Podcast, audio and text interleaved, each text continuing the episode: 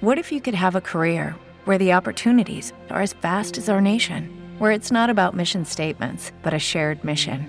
At U.S. Customs and Border Protection, we go beyond to protect more than borders from ship to shore, air to ground. Cities to local communities, CBP agents and officers are keeping people safe.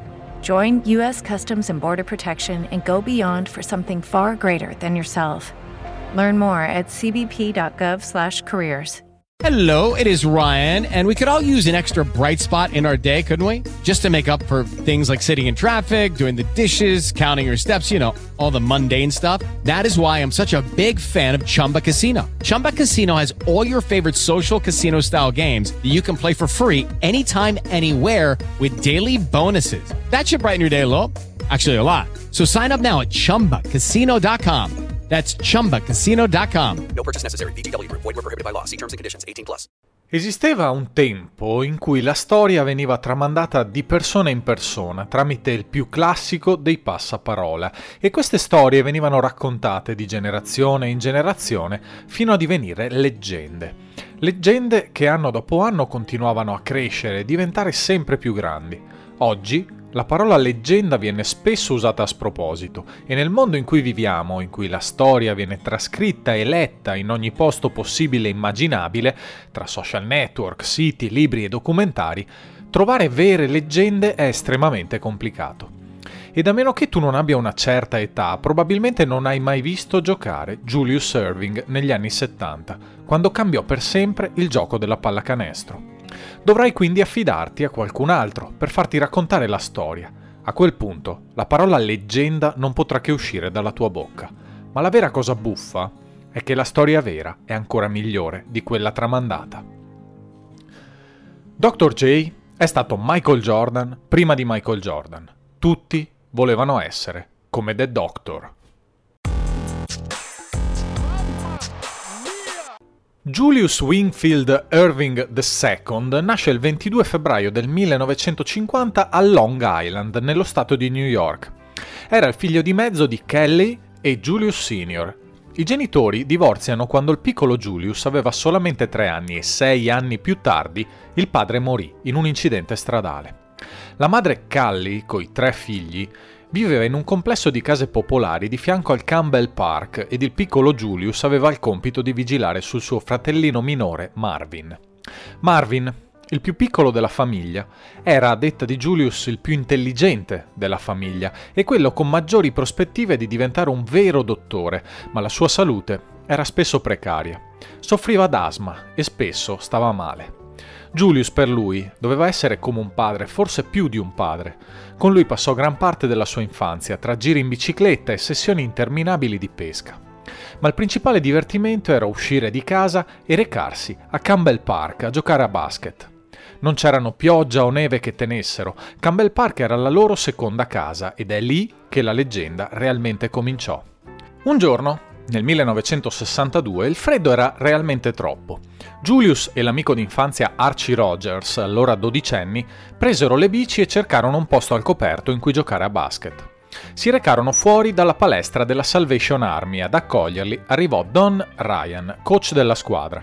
Una squadra formata unicamente da atleti bianchi. Don li vide giocare e li invitò ad entrare in squadra.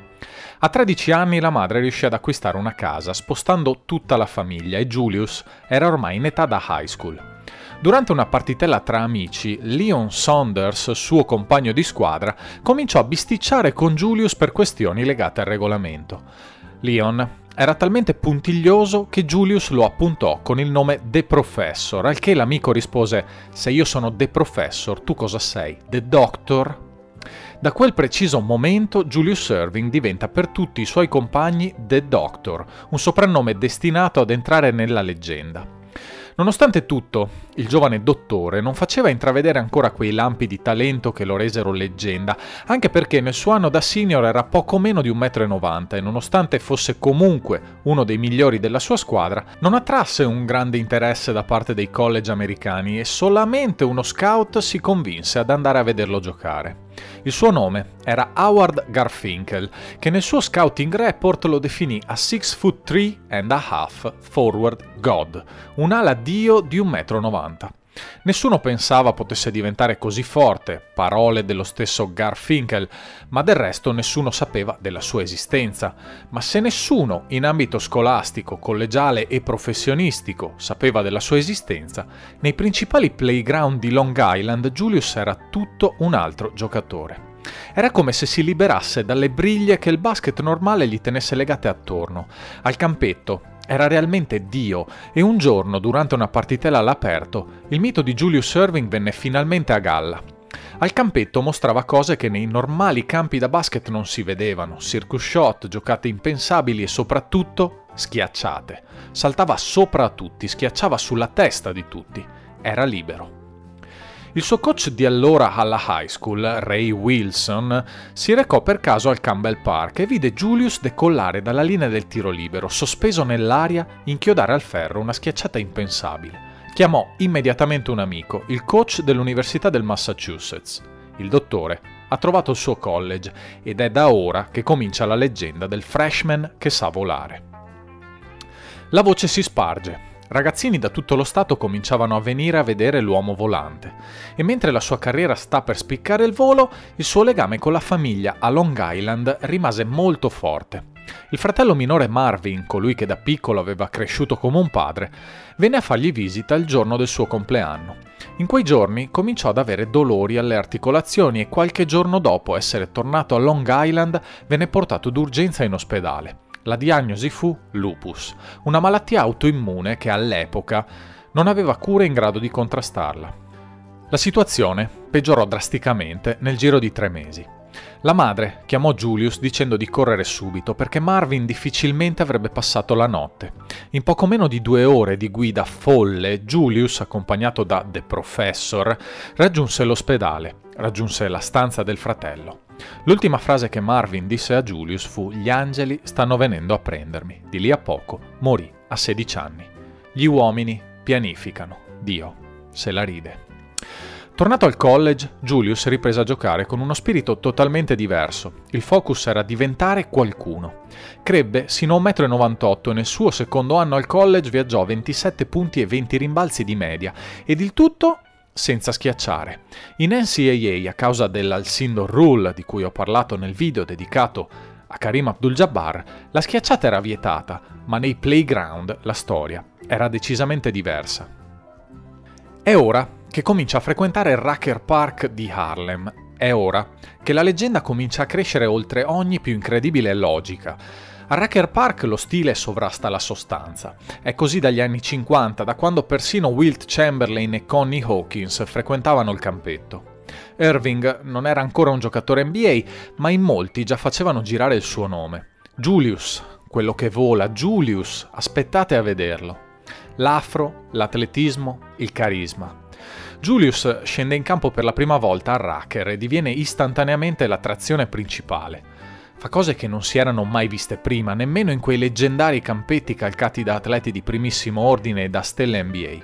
Ha due mani enormi con cui tiene la palla come fosse un'arancia, corre in campo aperto e schiaccia in testa a tutti, ma manca un'ultima, semplicissima cosa per renderlo ufficialmente il re del Racker Park, un soprannome.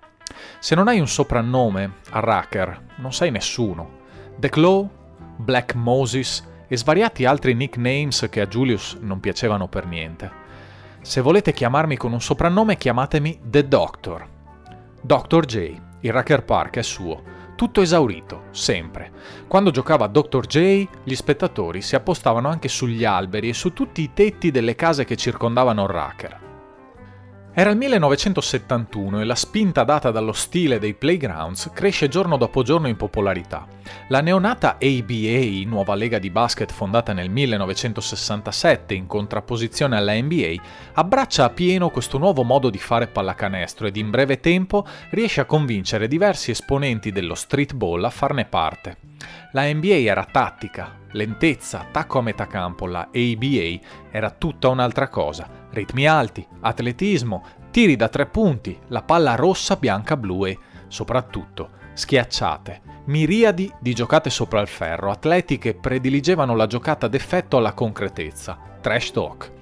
E non occorreva aver frequentato il college per entrarci, era praticamente l'anarchia. Dr. J era la faccia giusta per portare la ABA to the next level e a 21 anni firma con i Virginia Squires per 4 anni a 125 mila dollari. The rest is history.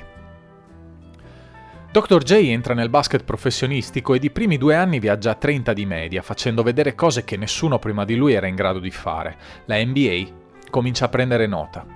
Nel 1973, dopo i primi due devastanti anni a Virginia, una telefonata lo richiama a Long Island, vicino casa. Dr. J viene acquistato dai New York Nets.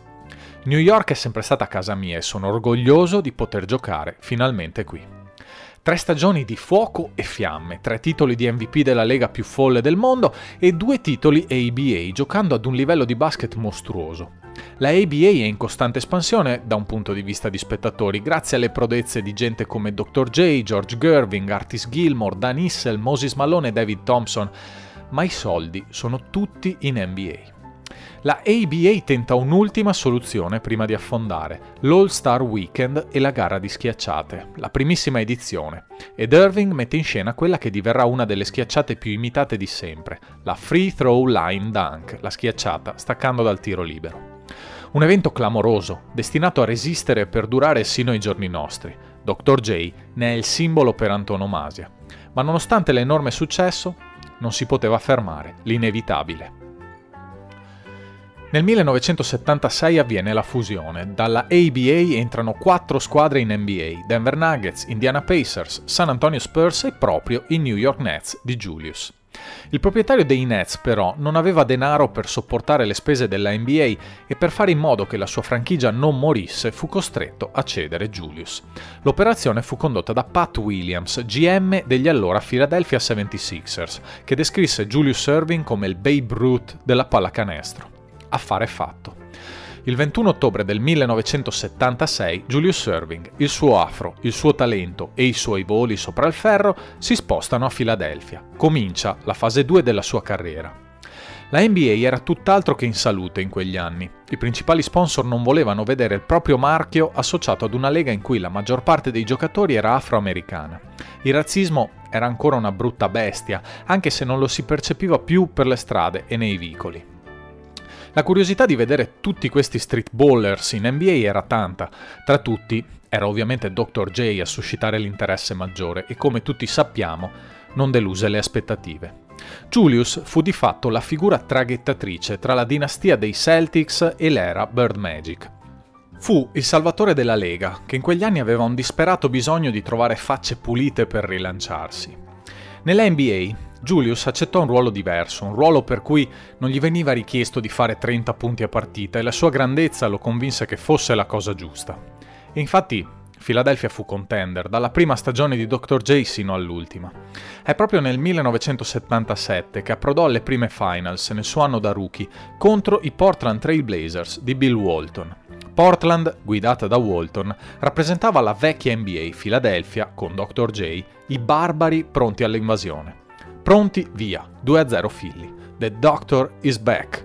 Due gare di onnipotenza tecnica e fisica totale, ma dopo gara 2 qualcosa cambiò.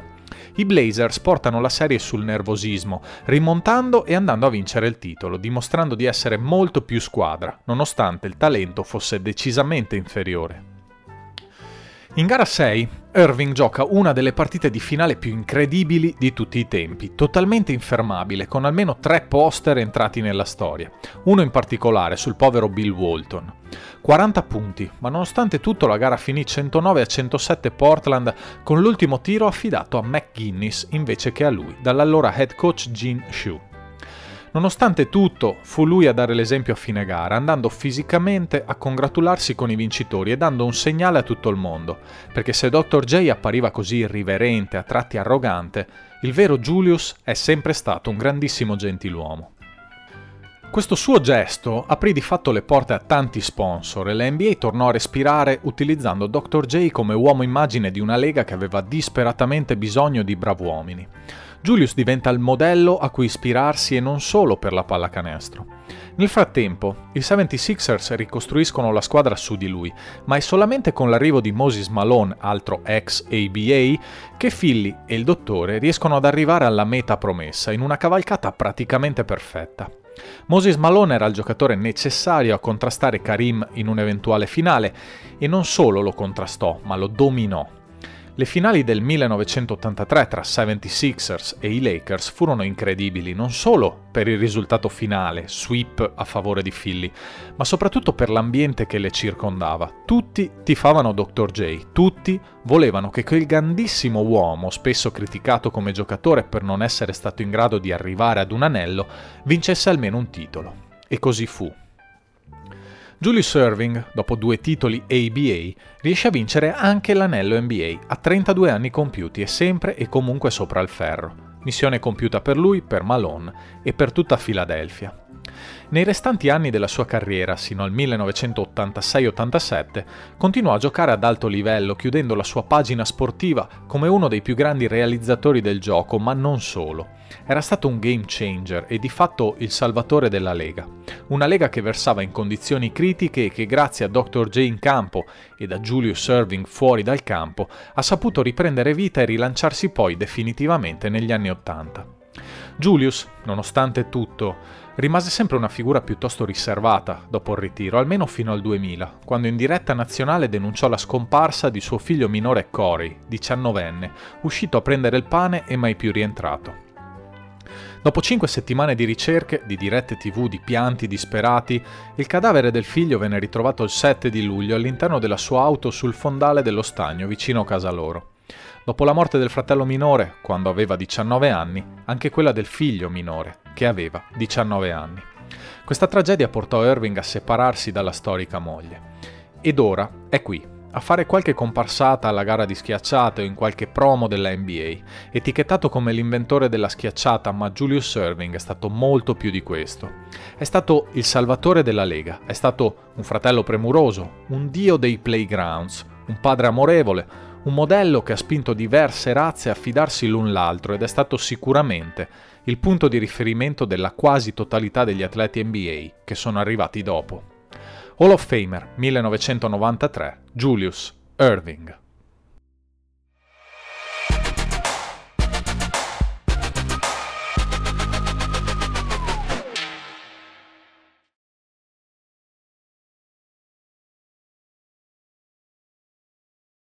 It is Ryan here, and I have a question for you. What do you do when you win? Like, are you a fist pumper?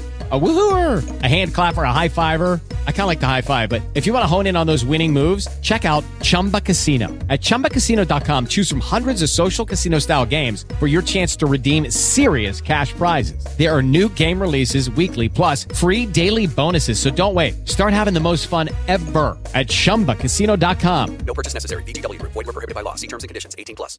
Every fan knows the right player in the right position can be a game changer. Put LifeLock between your identity and identity thieves to monitor and alert you to threats you could miss. Plus, with a U.S.-based restoration specialist on your team, you won't have to face drained accounts, fraudulent loans, or other losses from identity theft alone. All backed by the LifeLock Million Dollar Protection Package.